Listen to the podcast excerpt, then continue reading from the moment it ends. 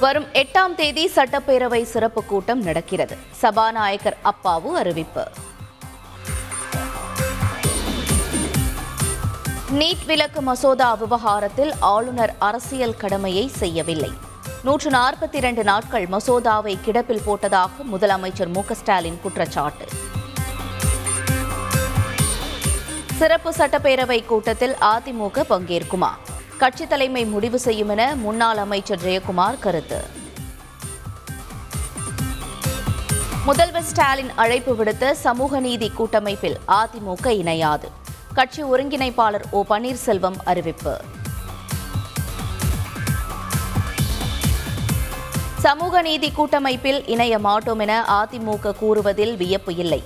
NEET தொடர்பான அனைத்து கட்சி கூட்டத்தில் பங்கேற்காதது ஏன் எனவும் அமைச்சர் தங்கம் தென்னரசு கேள்வி.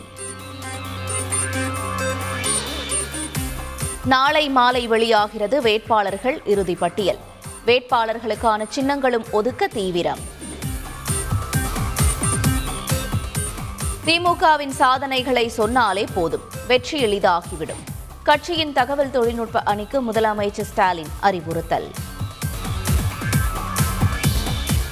சூடுபிடித்தது நகர்ப்புற உள்ளாட்சி தேர்தலுக்கான பிரச்சாரம். சென்னையில் கமல்ஹாசன் மற்றும் பாஜக மாநில தலைவர் அண்ணாமலை இன்று வாக்கு சேகரிப்பு. தமிழகத்தில் புதிதாக ஏழாயிரத்து ஐநூற்று இருபத்தி நான்கு பேருக்கு கொரோனா. தினசரி பாதிப்பு எண்ணிக்கை எட்டாயிரத்திற்கும் கீழ் சரிந்தது. ஹைதராபாத்தில் ராமானுஜரின் இருநூற்று பதினாறு அடி உயர சிலையை திறந்து வைத்தார் பிரதமர் மோடி.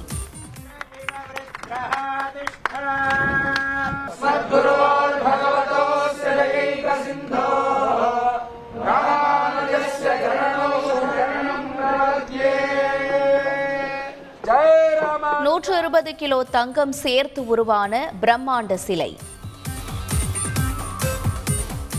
பிரதமர் மோடி ராஜா போல் செயல்படுகிறார். உத்தரகாண்ட் மாநில தேர்தல் பிரச்சாரத்தில் ராகுல் காந்தி குற்றச்சாட்டு.